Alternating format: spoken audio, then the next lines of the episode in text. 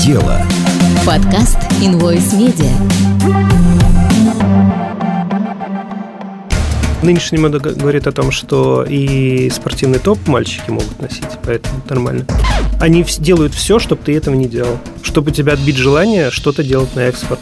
Я считаю, что ну, пришло время сделать бренд на русском языке. У кого-то это найдет отклик, потому что это их э, юность. Второй раз печатать ты тираж не будешь этого э, дизайна. Почта России доставляет по всему миру все в те же короткие сроки. Наверное, если бы я очень хотел, я бы уже давно бы перевез бы все производство в Мексику и в Америку и сам бы переехал. Но ты потеряешь э, лицо бренда, а ему все равно для него только деньги важны. У нас самые лидирующие районы – это Дальний Восток Камчатка. Вот чего я никогда не понимал, это модную одежду. Я такой человек не модный, я лет до 14 вообще носил какую-то ветровку. э, Там было написано что-то тур-поход 89, вот что такое. Сейчас, кстати, была бы жутко модная штука. Сто процентов. Такого вот, оно такого вот цвета хаки было. И вообще, ну, ну, тогда просто не было другой одежды, честно. Вот, ну, в 90-е в деревне, там, ну, правда, вот. не- Я всегда думал, господи, ну что же за люди, за такие замодники вот эти?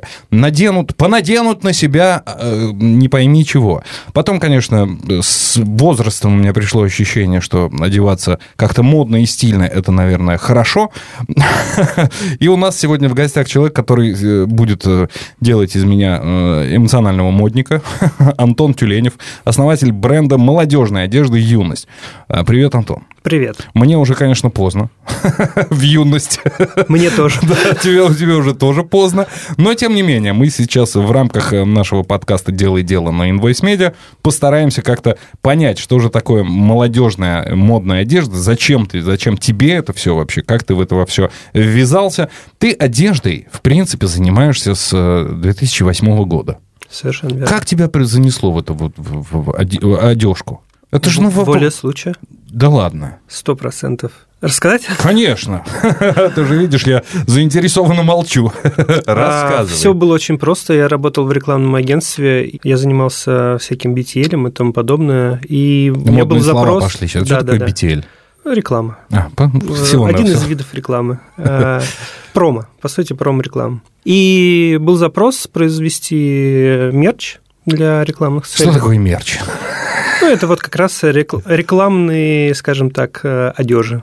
То есть э, часто мерчем называют почему-то даже одежду, которую выпускают бренды, но вообще это мерчендайзинг, то есть э, то, что делается для конкретных рекламных целей. Там футболки, толстовки, неважно, что это, хоть трусы. И Трусы с мерчем вообще серьезная заявка. Разные цели бывают. Трусы с логотипом.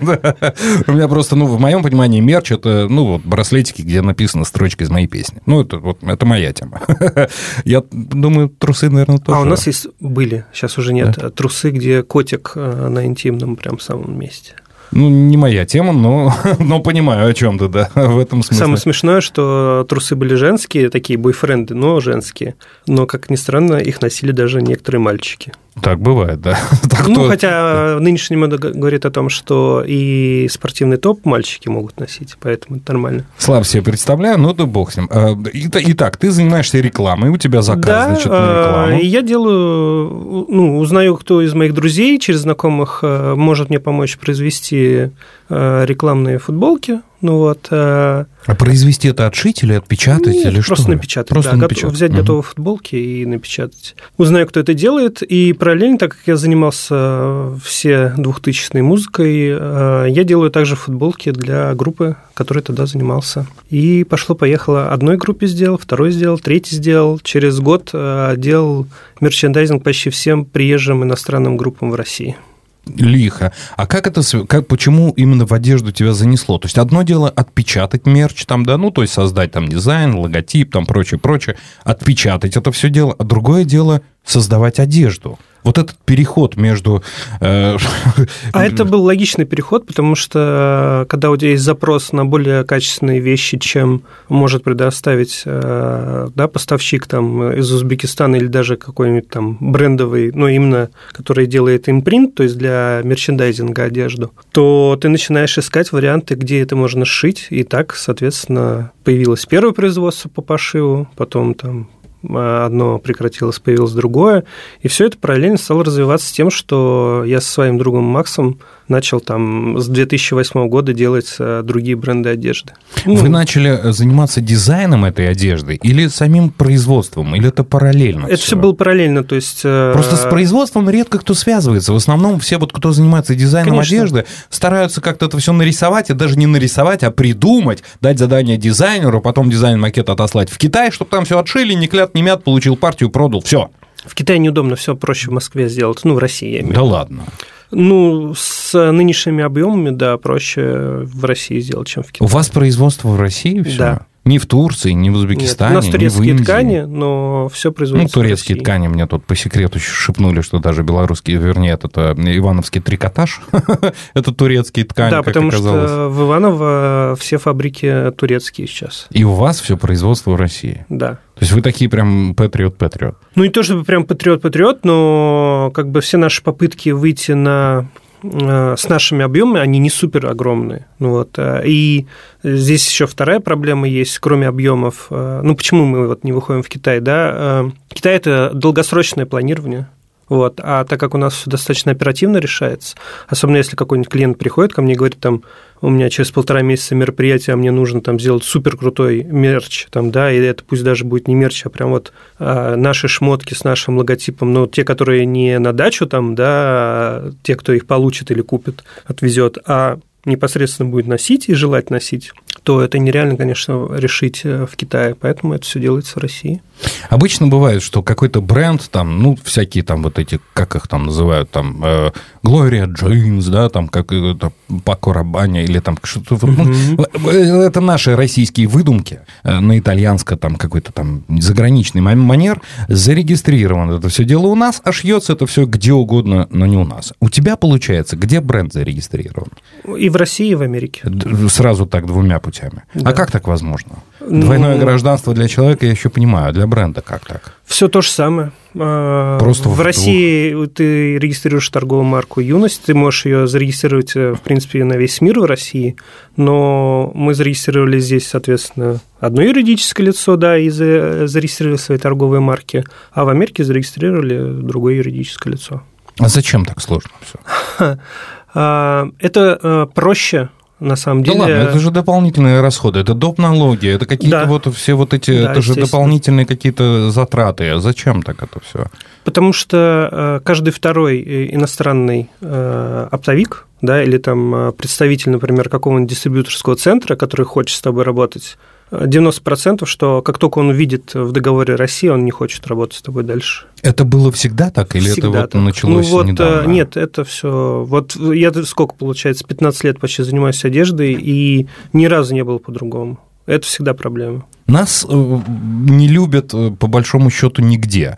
И, ну, это даже сейчас не вопрос. Не столько даже не любят, сколько, наверное, побаиваются. Боятся связываться. Да, и боятся связываться с Россией э, в банковской сфере тоже. Многие э, космополиты э, либерально настроенные в нашей стране еще до всего этого начала там сложностей нынешних, они всегда говорили, вот, мы такие, вот мы хотим совсем дружить, а наше государство не позволяет, а мы такие все открытые миру. И пока их лицом по асфальту не, не повозят где-то в отдельно взятой стране ни за что, они живут в таком убеждении искренне. У тебя такие были ощущения, что вот мы со всеми хотим дружить, а, и э, вот действительно нам везде рады, или ты сразу как-то понял, что ну, к нам настороженно относятся, иллюзий не строят? А это с двух сторон все. Да? Да, конечно. И с нашей стороны ты все правильно говоришь, и с их стороны то же самое. То есть э, они ничего против не имеют россиян, да, и ты когда общаешься, ты говоришь, что я делаю бренд в России, да, но я его там шью для Америки в Америке частично, да, потому что невозможно а, логистику нормально выстроить, то они абсолютно нормально э, к этому ко всему относятся. Но когда идет разговор о больших объемах, то э, сразу же разговор идет о том, что логистика должна быть не из России. Либо ты решаешь все свои вопросы логистические до дистрибьюторского центра, это где-нибудь в Италии, либо в Америке, потому что никто не хочет из России вести. Но э, с их стороны, в принципе, таких вот каких-то к нам настороженностей, их так не замечаешь, пока вот не сталкиваешься именно с процессом таможенного оформления, э, соответственно, документооборота всего. И здесь, естественно, всем не хочется связываться с нами. Вот знаешь, с Колумбией тоже мало кто хочет связываться, на это есть объективные причины. Логично. Но они объективные. С нами, когда они хотят связываться, для этого действительно причина объективная? Или это субъективка просто вот потому что? Здесь, здесь нужно такую вещь еще сказать. Когда ты, э, живя в России и ведя бизнес в России, хочешь, э, например, что-то делать на экспорт, то есть вывозить из России да, товары и продавать их в другой стране. Такое впечатление создается, что большинство э, людей, которые связаны с экспортом, начиная от банковской тоже системы, да, и заканчивая там банально таможней, они делают все, чтобы ты этого не делал, чтобы у тебя отбить желание что-то делать на экспорт Обидно. и развиваться. Обидно.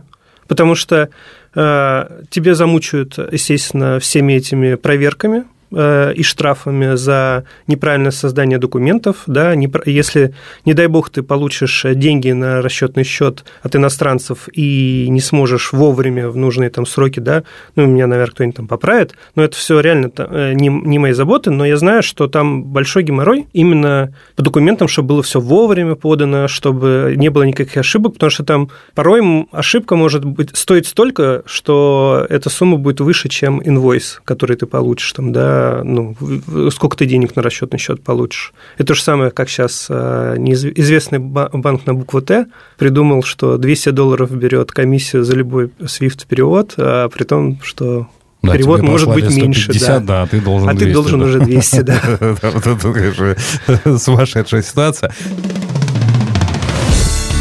Делай дело. Подкаст Invoice Media. Делай дело. Давай сейчас напомним, э, что ты у нас сегодня в гостях. Антон Тюленев, основатель бренда молодежной одежды «Юность». На самом деле, ты основатель еще кучи всяких брендов, но мы говорим именно да. о «Юности», потому что она у тебя самая, э, самая крутая. Это самый выстреливший бренд просто из всех, что я делал. Как ты его придумал? Э, его придумал не я.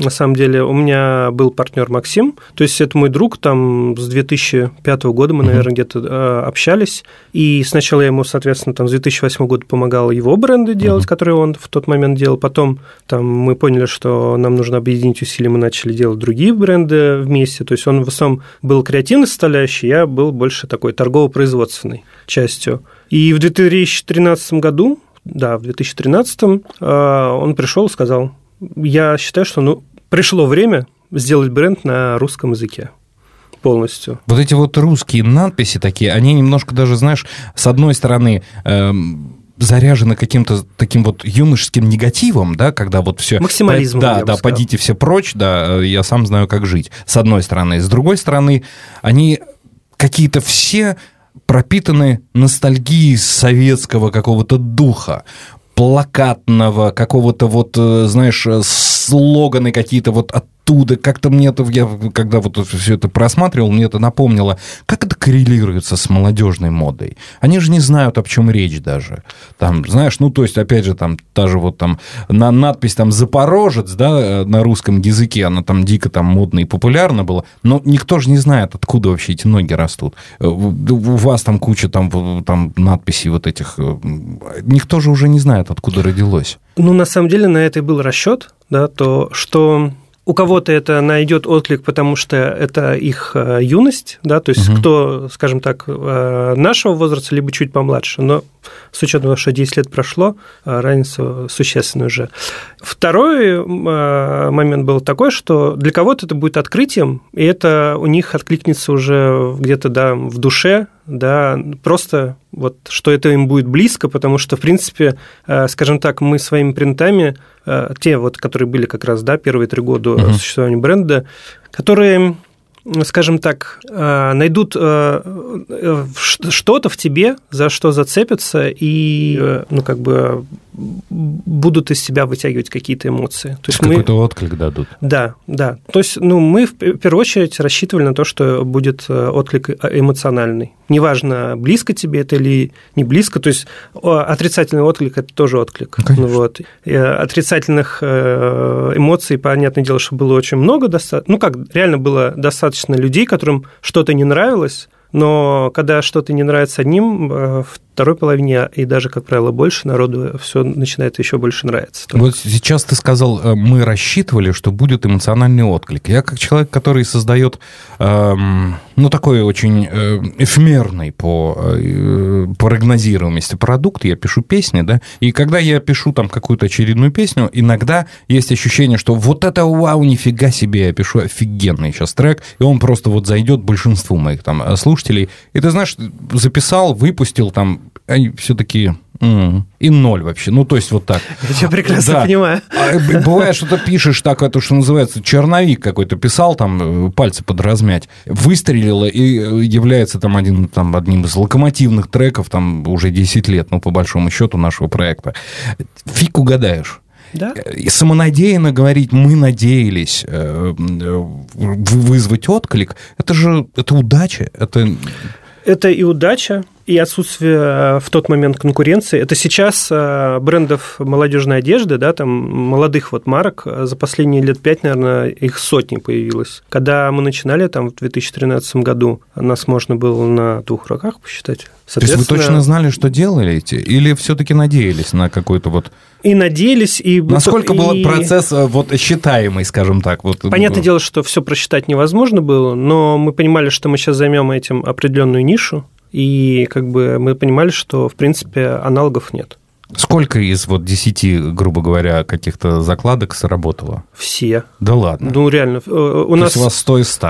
Да, у нас э, только году на третьем, наверное, существования бренда э, появились принты, которые стали в стол ну, грубо говоря, то есть которые стали лежать на складе мертвым грузом и плохо продавались. А так у нас всегда sold out был. То есть мы прям делали партию, она кончалась, мы делали новую. Она кончалась, мы делали А что не пошло? Ну, это даже не какие-то не, э, не провокационные, а просто неудачные принты. А в чем неудача была? Вы же ну... профессионалы, вы же к этому времени уже должны были вообще понимать. Э, есть такая Вы фраза... отошли от народа? Вы отделились от народа? Есть такая, есть такая фраза, которую я очень часто многим говорю. Невозможно срать бесконечно хитами. Это правда. Э, ну, сто процентов. Понятное дело, что как бы вот ты поймал свою волну, да, там ты на ней можешь спекулировать 2-3 года, и потом начинается все равно стагнация, потому что ну, невозможно бесконечно придумать хиты. Ты, во-первых, и люди устали уже от одного и того же, да, там, ну, потому что ты придерживаешься одной стилистики, и нужно какое-то развитие, и плюс они же еще взрослеют, твоя аудитория.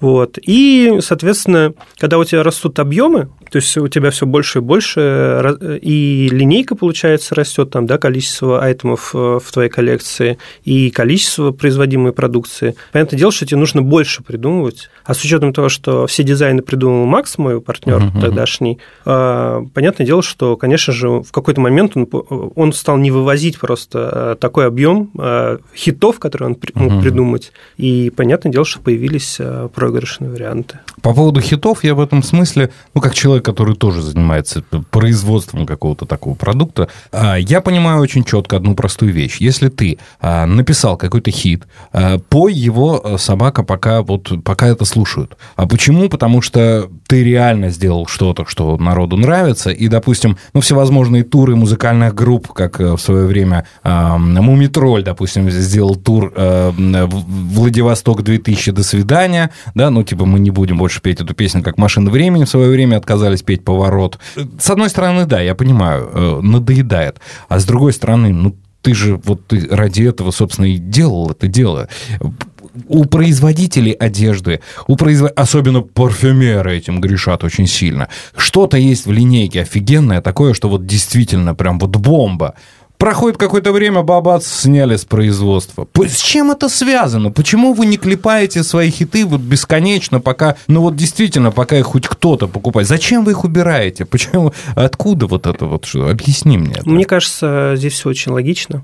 То есть, ну, тебе как вот автору музыки же тоже, наверное, те песни, которые ты там 10 лет назад написал, э, все-таки надоедают. Ну, надоедают не то слово, но я понимаю, что люди пришли на концерт ради этого. Я э, раб, я обслуживающий персонал да. эмоциональной да. сферы, я должен выйти и петь. Но вы теперь, не а так делаете. А, да, а теперь представь, что там э, у тебя тур 200 дней в году, например, был бы. Да слава богу. Да, это деньги А да нет, не нет, пахнут. это даже не про деньги.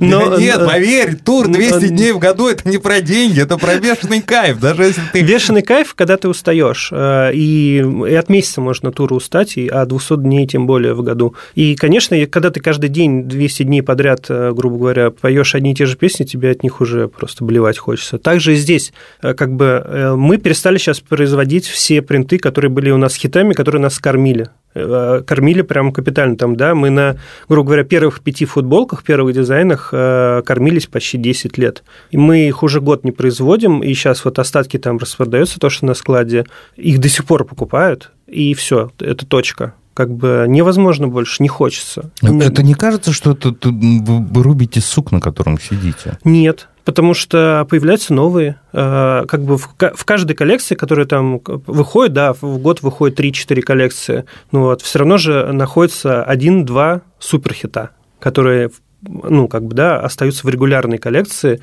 То есть есть футболки, которые там, и толстовки, которые ты понимаешь заранее, что э, это не супер там, да, дизайн, либо ты по продажам видишь это, и ты понимаешь, что там второй раз печатать ты тираж не будешь этого э, дизайна. А есть что-то заведомо, прям, которое можно клепать, клепать, клепать, и в ближайшие годы там на нем э, зарабатывать. Такие остаются, и просто ну, невозможно же э, держать на сайте там 100 товаров, которые все суперхиты. Хочется от чего-то отказаться, а что-то оставить. Вот оставляю сейчас то, что мне более близко. Делай дело. Подкаст Invoice Media. Мелодия одной из самых известных песен группы Beatles «Yesterday» просто приснилась Полу Маккартни. Музыкант даже забеспокоился, что мелодия может оказаться плагиатом.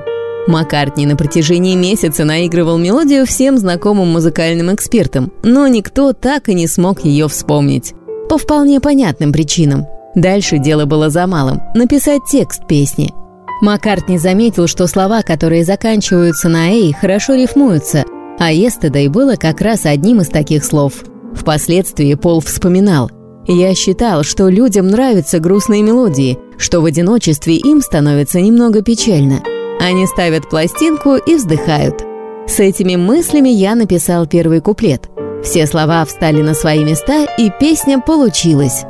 Когда профессионалы берутся за дело, которым горят, получаются замечательные вещи.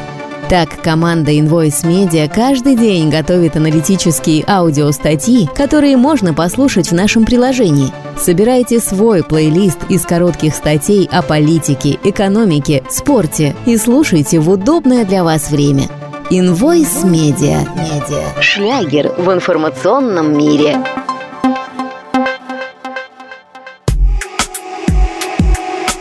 Делай дело. Подкаст Invoice Media.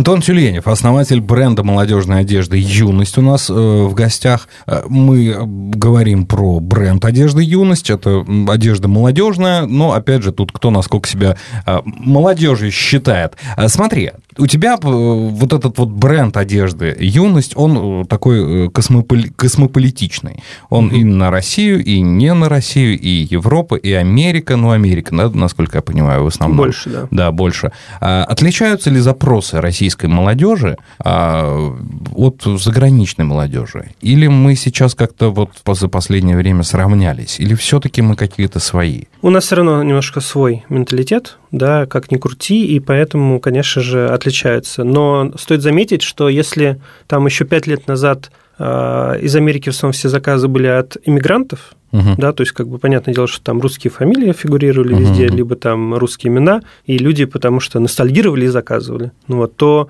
сейчас э, 90% заказов, которые мы принимаем из-за границы, э, в основном все иностранцы. Ну, вот, ну, реально, вот там на 10 человек 9 будет иностранцев.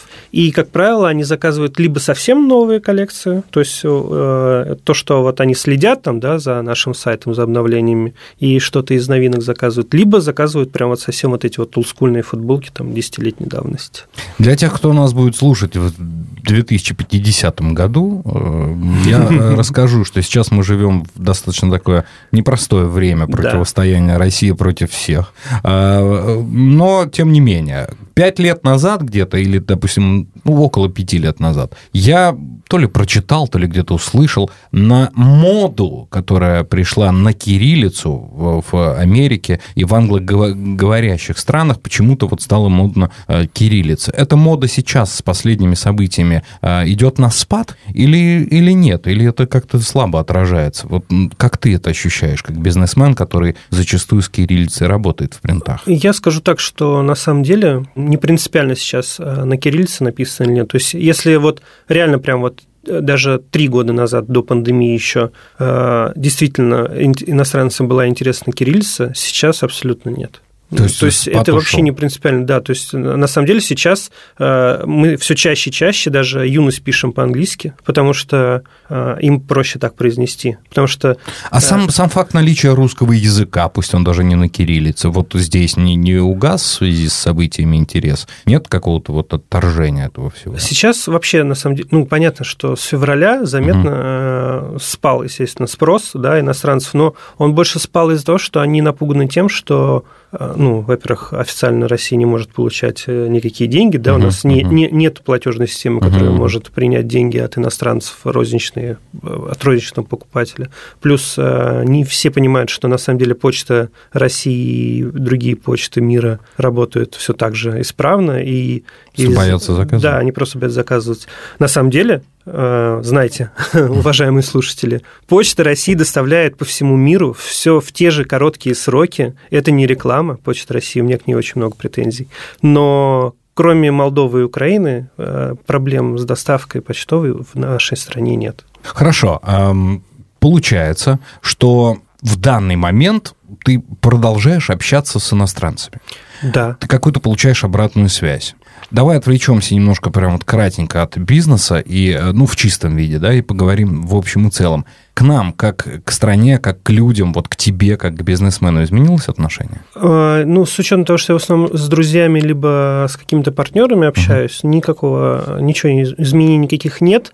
Даже больше скажу, как правило, э, люди, которые ну, вообще, вот если брать американцев, потому что у меня в основном все э, иностранные друзья это американцы, uh-huh. для них э, что Россия, что Украина, что Беларусь это все примерно одно и то же, да, и они нас не разделяют на три разные uh-huh. страны. Если еще Россию не ткнут, потому что, ну, сложно промахнуться, да, то как бы две другие страны они с трудом покажут, потому что, ну, для них реально uh-huh. это все единое. Для них это больше вот по общению какая-то внутренняя ситуация, то есть не то, что между двух стран что-то происходит, да, а то, что это внутри страны что-то происходит, и они нам сочувствуют. То есть вот все мои американские друзья, они все в основном спрашивают, как дела, все ли в порядке, и для них не важно, на какой я стороне. Хорошо, давай вернемся к бизнесу. Угу. А, наш российский э, носитель одежды, он недостаточно богат. Вот это так мягко Верно, сказать. Да.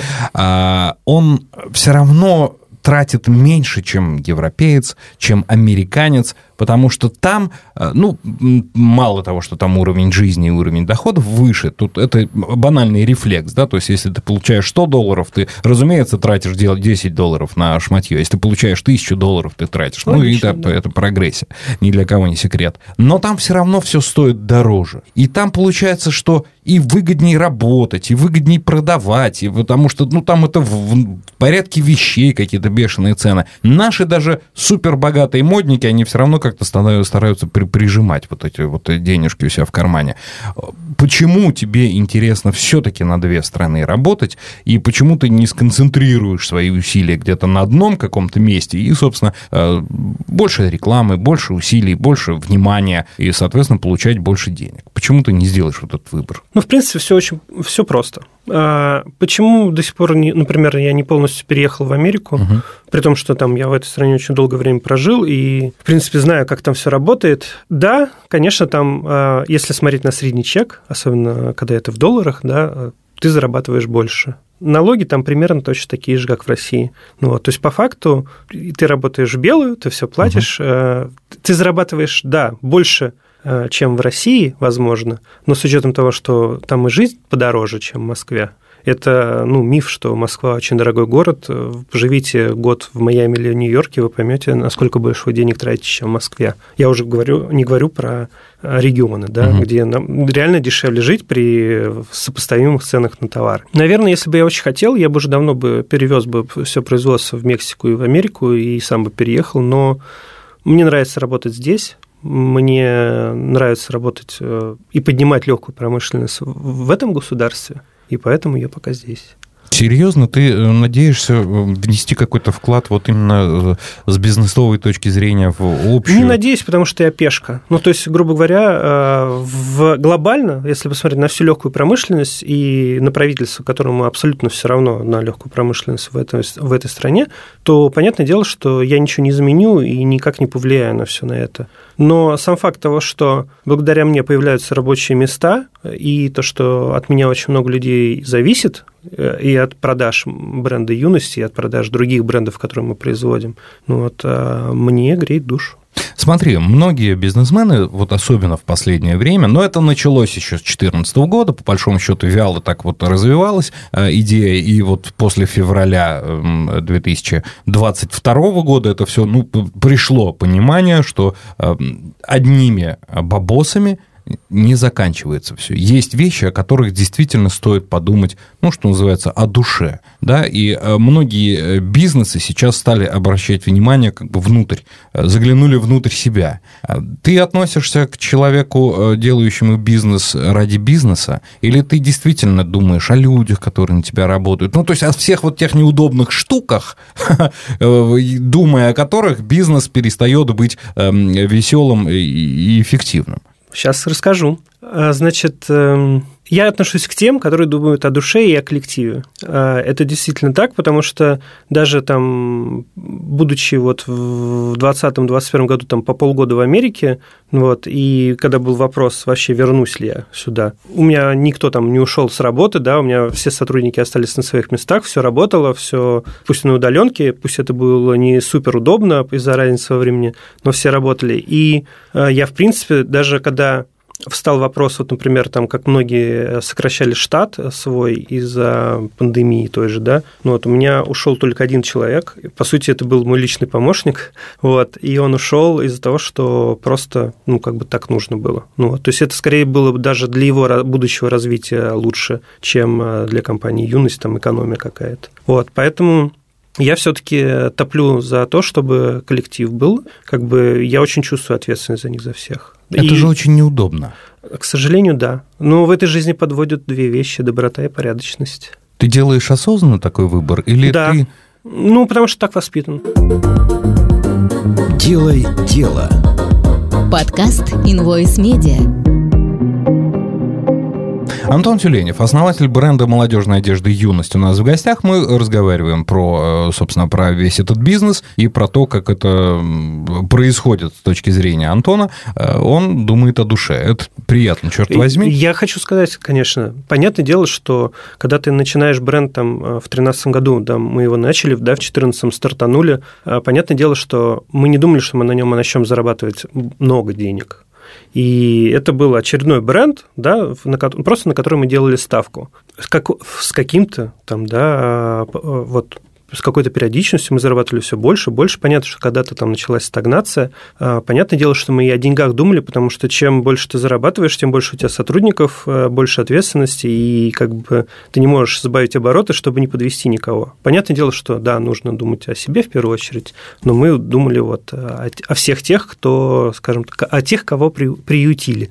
Вот. И сейчас, понятное дело, что меня деньги интересуют очень сильно но это никуда не денешься, потому что у меня есть кредиторы, у меня есть семья, у меня есть э, куча сотрудников, которых нужно э, как бы, да, не только холить или леять и радовать э, там, хорошим словом за работу, но еще и платить зарплату, премии и пускать в отпуска. Поэтому понятное дело, что оно, одно без другого невозможно. Любой бизнес, который не масштабируется в крупную сторону, очевидно, он начинает стагнировать. Это Конечно, закон, да. не совсем мне понятно, почему так происходит происходит, но это факт. У тебя получается бизнес, который э, в той или иной степени работает на одних и тех же объемах. Правильно? Да. А как ты избегаешь стагнации, как ты избегаешь вот этого вот тонкого Она момента? есть. Да? Стагнация есть, конечно же, да. Понятное дело. Почему ты не масштабируешь? И сейчас поуходили всякие зары, мары, вот это все. Ну, хлоп-хлоп, быстренько нишу заняли, там, ну что, лекало там своровать. И начинать отшивать вот это вот все то, зачем у нас там очереди модных девок стояли в магазины. Как, как только, ну, во-первых, это все-таки,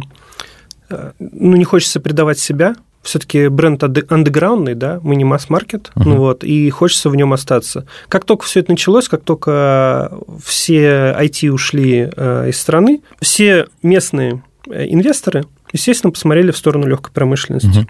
И понятное дело, что мне тоже звонили, предлагали встречаться, обсуждать, сколько нужно инвестиций, чтобы развить бренд и закрыть вопрос там, да, масс-маркета, ну вот на базе юности. К счастью, а может быть, к сожалению, я отказался от всех этих предложений, не потому, что я не хочу денег и не хочу масштабироваться, а потому что я понимаю, что, во-первых, ну, любой инвестор приведет к тому, что ты потеряешь лицо бренда, ему все равно для него только деньги важны, а угу. ты этот бренд 10 лет растил. И либо ты его просто продаешь, и наемным сотрудником остаешься, там, да, генеральным директором, креативным директором, кем угодно.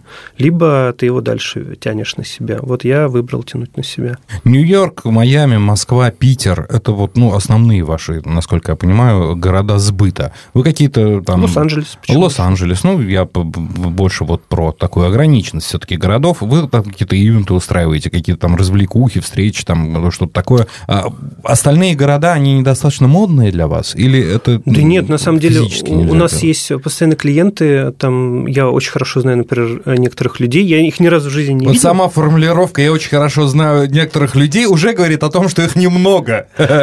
Да, то есть... да, но я могу сказать, что там один, например, у нас постоянный клиент, э, я просто вижу по количествам, ну, когда у нас приходят какие-то заказы, я смотрю на заказы, которые там, да, в течение дня падают, ну вот, э, ты видишь у каждого клиента, сколько он заказов сделал, ну вот, и когда ты видишь заказов больше 10, это уже такой прям, да, очень горячий, классный клиент. Ну вот, и, естественно, ты ради интереса просто смотришь, где он живет. Ну вот, э, есть в Пенсильвании, есть э, в Нью-Мехико, ну вот, э, клиенты. У меня есть один клиент, у меня, говорю, ну, про юность, да, естественно. Да, да, да. Значит, он живет в Бразилии, и когда началась пандемия, Бразилию заблокировали от отправок Почты России, и он мне написал письмо, ну, как он написал на общую почту, что вот так и так, э, типа, хочу заказать, но мне не дают а, оформить заказ, потому что, типа, блок от, от оформления угу. доставки. В общем, э, и я ему ответил, что я постараюсь помочь ему. В итоге я просто полетел, когда в Нью-Йорк э, в ближайшее время, просто взял все его заказы и отправил ему из Нью-Йорка все это в Бразилию. То есть ты настолько клиентоориентированный? Ну, мне было несложно. Вот, э... Но а заметь, вот ты сейчас назвал не Мехико, там что-то еще. Нет, ни Волгограда, ни Кемерово среди этих вот А я не слежу просто за розничными продажами в регионах. Ну, то есть как бы... Но там продажи меньше? Больше. Больше? Конечно. Больше, чем в Москве? Ну, я скажу так, э, вот если посмотреть на статистику сайта, да, то э, создается впечатление, что, э, конечно же, больше покупателей из Москвы и из Питера это вот, э, скажем так, сезонно очень почему-то. То есть э, глобально, если вот прям посмотреть на существование сайта, там за последние 4 года, он 4 года у нас всего существует, до этого мы работали только в опт и никогда онлайн сами не продавали. То с 2018 года получается, что у нас самые лидирующие районы – это Дальний Восток и Камчатка, а, ну Якутия еще. Это вот самые э, прям покупающие регионы у вас бренд модной одежды, и причем, ну, тут нет, знаешь, такого разделения, там, бренд модных толстовок или бренд модных свитшотов. Подразумевается, что у вас любая одежда э, должна быть. Наш э, замечательный продюсер Ирина Баутина пожаловалась э, в, в досье, которое сейчас передо мной лежит. Платьюшек у вас э, недостаточно. У нас Почему их нет. так? У вас вообще их нет. Да, Почему у нас так? на самом что деле... За, что за эм, шовинизм платьюшковый? Потому что а, марка одежды «Юность», когда только появилась, это был чистой воды стритвир. То есть стритвир – это, скажем так, удобная одежда и больше рассчитанная а, на вещи унисекс. Грубо говоря, а, понятное дело, что это футболки, толстовки, там, штаны и разные аксессуары. И Как обычно бренды начинают делать? Ну, то есть все начинают с футбола, как правило, там потом толстовки, потом что-то еще, потом аксессуары, и так доходит до курток и тому подобное. Ну вот, и закрывается весь запрос там от обуви до верхней одежды, от трусиков через обувь и до верхней одежды. Мы, наверное, решили в какой-то момент, э, не, ну, не специально даже, что мы не будем э, расширяться на большое количество разных э, товаров, да, и не делаем принципиально куртки, например. Хотя, понятное дело, что в сезон зимний на куртках можно заработать намного больше, там, чем на футболках или толстовках. Но вот мы выбрали такую нишу и не расширяем ее. То есть, да, у нас есть аксессуары, да, у нас была попытка сделать обувь, которая, в принципе, провалилась для нас. Почему? А, Мы хотели сделать э, достаточно узконаправленную обувь. Это слепоны, то есть это то, что сам используют скитеры, и то, что ну, не каждому подходит. Ну, Даже, по-моему, сейчас они у нас до сих пор в магазине есть, остались, хотя это там коллекция 2017 года. Но они супер топ по качеству. А где вы их делали? Мы их делали в России. В России, да Да. ладно. Да. Ну вот Мы их делали в Санкт-Петербурге. Многие, многие, многие говорят, что в России качественно делать невозможно. Да можно, можно Сань. делать хендмейд какой-то, можно делать там ограниченную, можно делать там, я не знаю, ну что-то вот такое, но взять и сделать какое-то производство, наладить линейку, тем более таких сложных вещей, как обувь, а тем более там молодежная обувь, да, там одно дело из кожи что-то шить, это понятно, можно. А как вы это умудрялись сделать все? А, На, на чистой харизме? или Нет, вас у нас какие-то были, у нас были знания? друзья. Это маленький цех, э, ко- который делает э, кроссовки э, в Санкт-Петербурге. Они назывались EIFO э, А4. У них были хорошие кроссовки, они нам делали кроссовки для другого бренда, и когда, соответственно, появился бренд «Юность», через год, по-моему, или через два, мы решили, что нужно совместно сделать э, слепоны классные, Э, такие прям как Венс, но только лучшие из кожи и э, замши. И мы сделали их. Ну вот, причем сделали прям от 36 до 45 размера. Все размеры, все правильно по колодкам, все идеально, все из натуральных как бы материалов, ну, то есть как бы там э, никакого кожзам, ничего там прям реальная кожа, э, где выштампован был наш код фирмы, там реально такая замша, э, хорошая колодка была сделана из резины. В общем, все было классно, но понятное дело, что когда ты делаешь очень маленький тираж и в России, это все очень дорого, поэтому они не дешевые. Проще, конечно же, пойти и купить поддельные конверсы на рынке, чем оригинальные слепоны юность. Антон Тюленев, основатель бренда молодежной одежды «Юность» у нас в гостях. А, Вопрос, ну, такой стандартный, скажем так, для любого бизнесмена, который я задаю. Ам, Был момент, когда хотелось все бросить к чертовой бабушке. Сто процентов, конечно, Да? и не раз. Да, Ну, причем не какое-то конкретное направление, а в принципе бизнес. да, конечно. Как ты с этим боролся? Ну, вообще же все, все развитие в любой сфере, оно по спирали происходит. Ну вот. И понятное дело, что когда-то наступил такой момент, когда тебе кажется, что нужно все бросить и заняться чем-то другим. Этот момент нужно просто пережить, потому что э, если ты сейчас начнешь другое дело, ну, ты придешь к тому же финалу. Сколько ты даешь себе буфер вот этого времени, э, чтобы пережить? Вот именно такое вот кризисное ощущение, все бросить к черту. А, Я не даю себе никакого времени. Вот, Ну, но вот сколько, сколько нормально для тебя в таком состоянии пребывать? Там, день, месяц, год? М, Самое большое, мне кажется, я полгода пребывал в таком состоянии. И, собственно, мой партнер Максим, с которым мы там, да, миллион лет были друзьями, ушел из юности в 2019 году, не выдержав именно своего буфера такого же. То есть, э, как бы у него был очередной виток о том, что все не так, как он хотел бы, и, э, ну, хочется все по-другому. Он все-таки не смог его пережить и вышел из юности. Хобби. Каково? А, Чем ты развлекаешься? Вот Антон вне бизнеса. У меня Он вообще кто? очень мало времени свободного именно. То есть я, мне кажется, что я работаю постоянно, и я работаю в пробках, э, сижу в машине, я работаю иногда ночью. Ну, то есть прям такой человек, который э, сгорит на работе порой, мне кажется. У меня несколько хобби. Значит, э, первое мое хобби, оно достаточно дорогое. Э, Это машина. Ну вот, э, раньше у меня их было три, потом перед поездкой в Америку я две продал, у меня сейчас осталась одна, но зато одна на всю Россию. А в чем хобби? Это Машина же это ж... э, Вкладывать в нее, делать лучше. Ты делаешь вот это вот кастомное... Да, да. вот? А, Она классная. Вот. Второе хобби, оно тоже не очень дешевая получается, но я собираю гитары. Ну, как собираю? Я покупаю гитары, которые мне интересны. У меня их сейчас больше 13, по 13, по-моему, да. А что это за гитара? Электрогитара. Ну, понятно, а какие именно? А, самый, самых известных брендов, не, сам, не обязательно самые старые, но это те, которые я бы хотел бы владеть, и я периодически их покупаю, продаю и снова покупаю. То есть а, в постоянном каком-то поиске идеального набора. А тебя интересует сам просто сам бренд электрогитары, э, его история, не, мне, или мне именно много, звук? Много факторов, да, конечно же, и звук, и А что это за бренд? Ну-ка давай, я же тоже музыкант. ты Э, У меня и Гибсон, и Фендер, и Банес, и Чапман Гитарс. Ну, короче, у меня очень много Ну, это же гитар. классика. Да, конечно.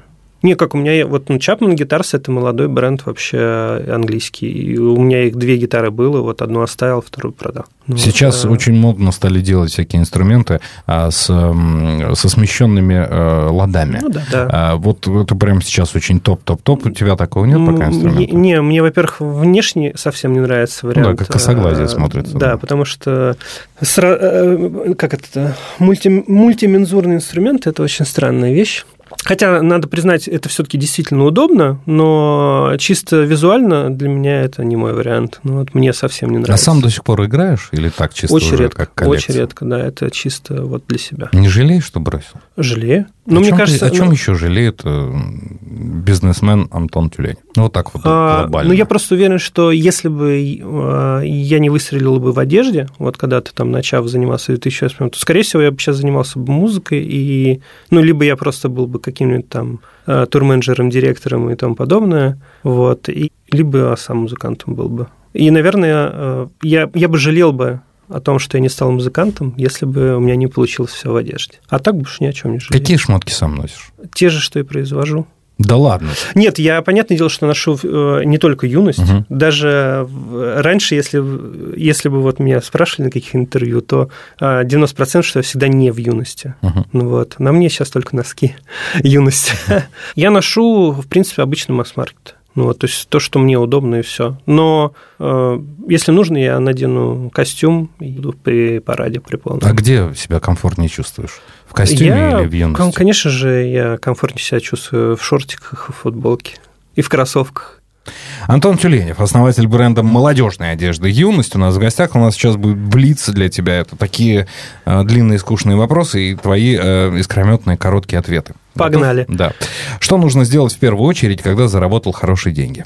Потратить их на себя. Что нужно категорически избегать, когда начинаешь свое собственное дело? Слушать других.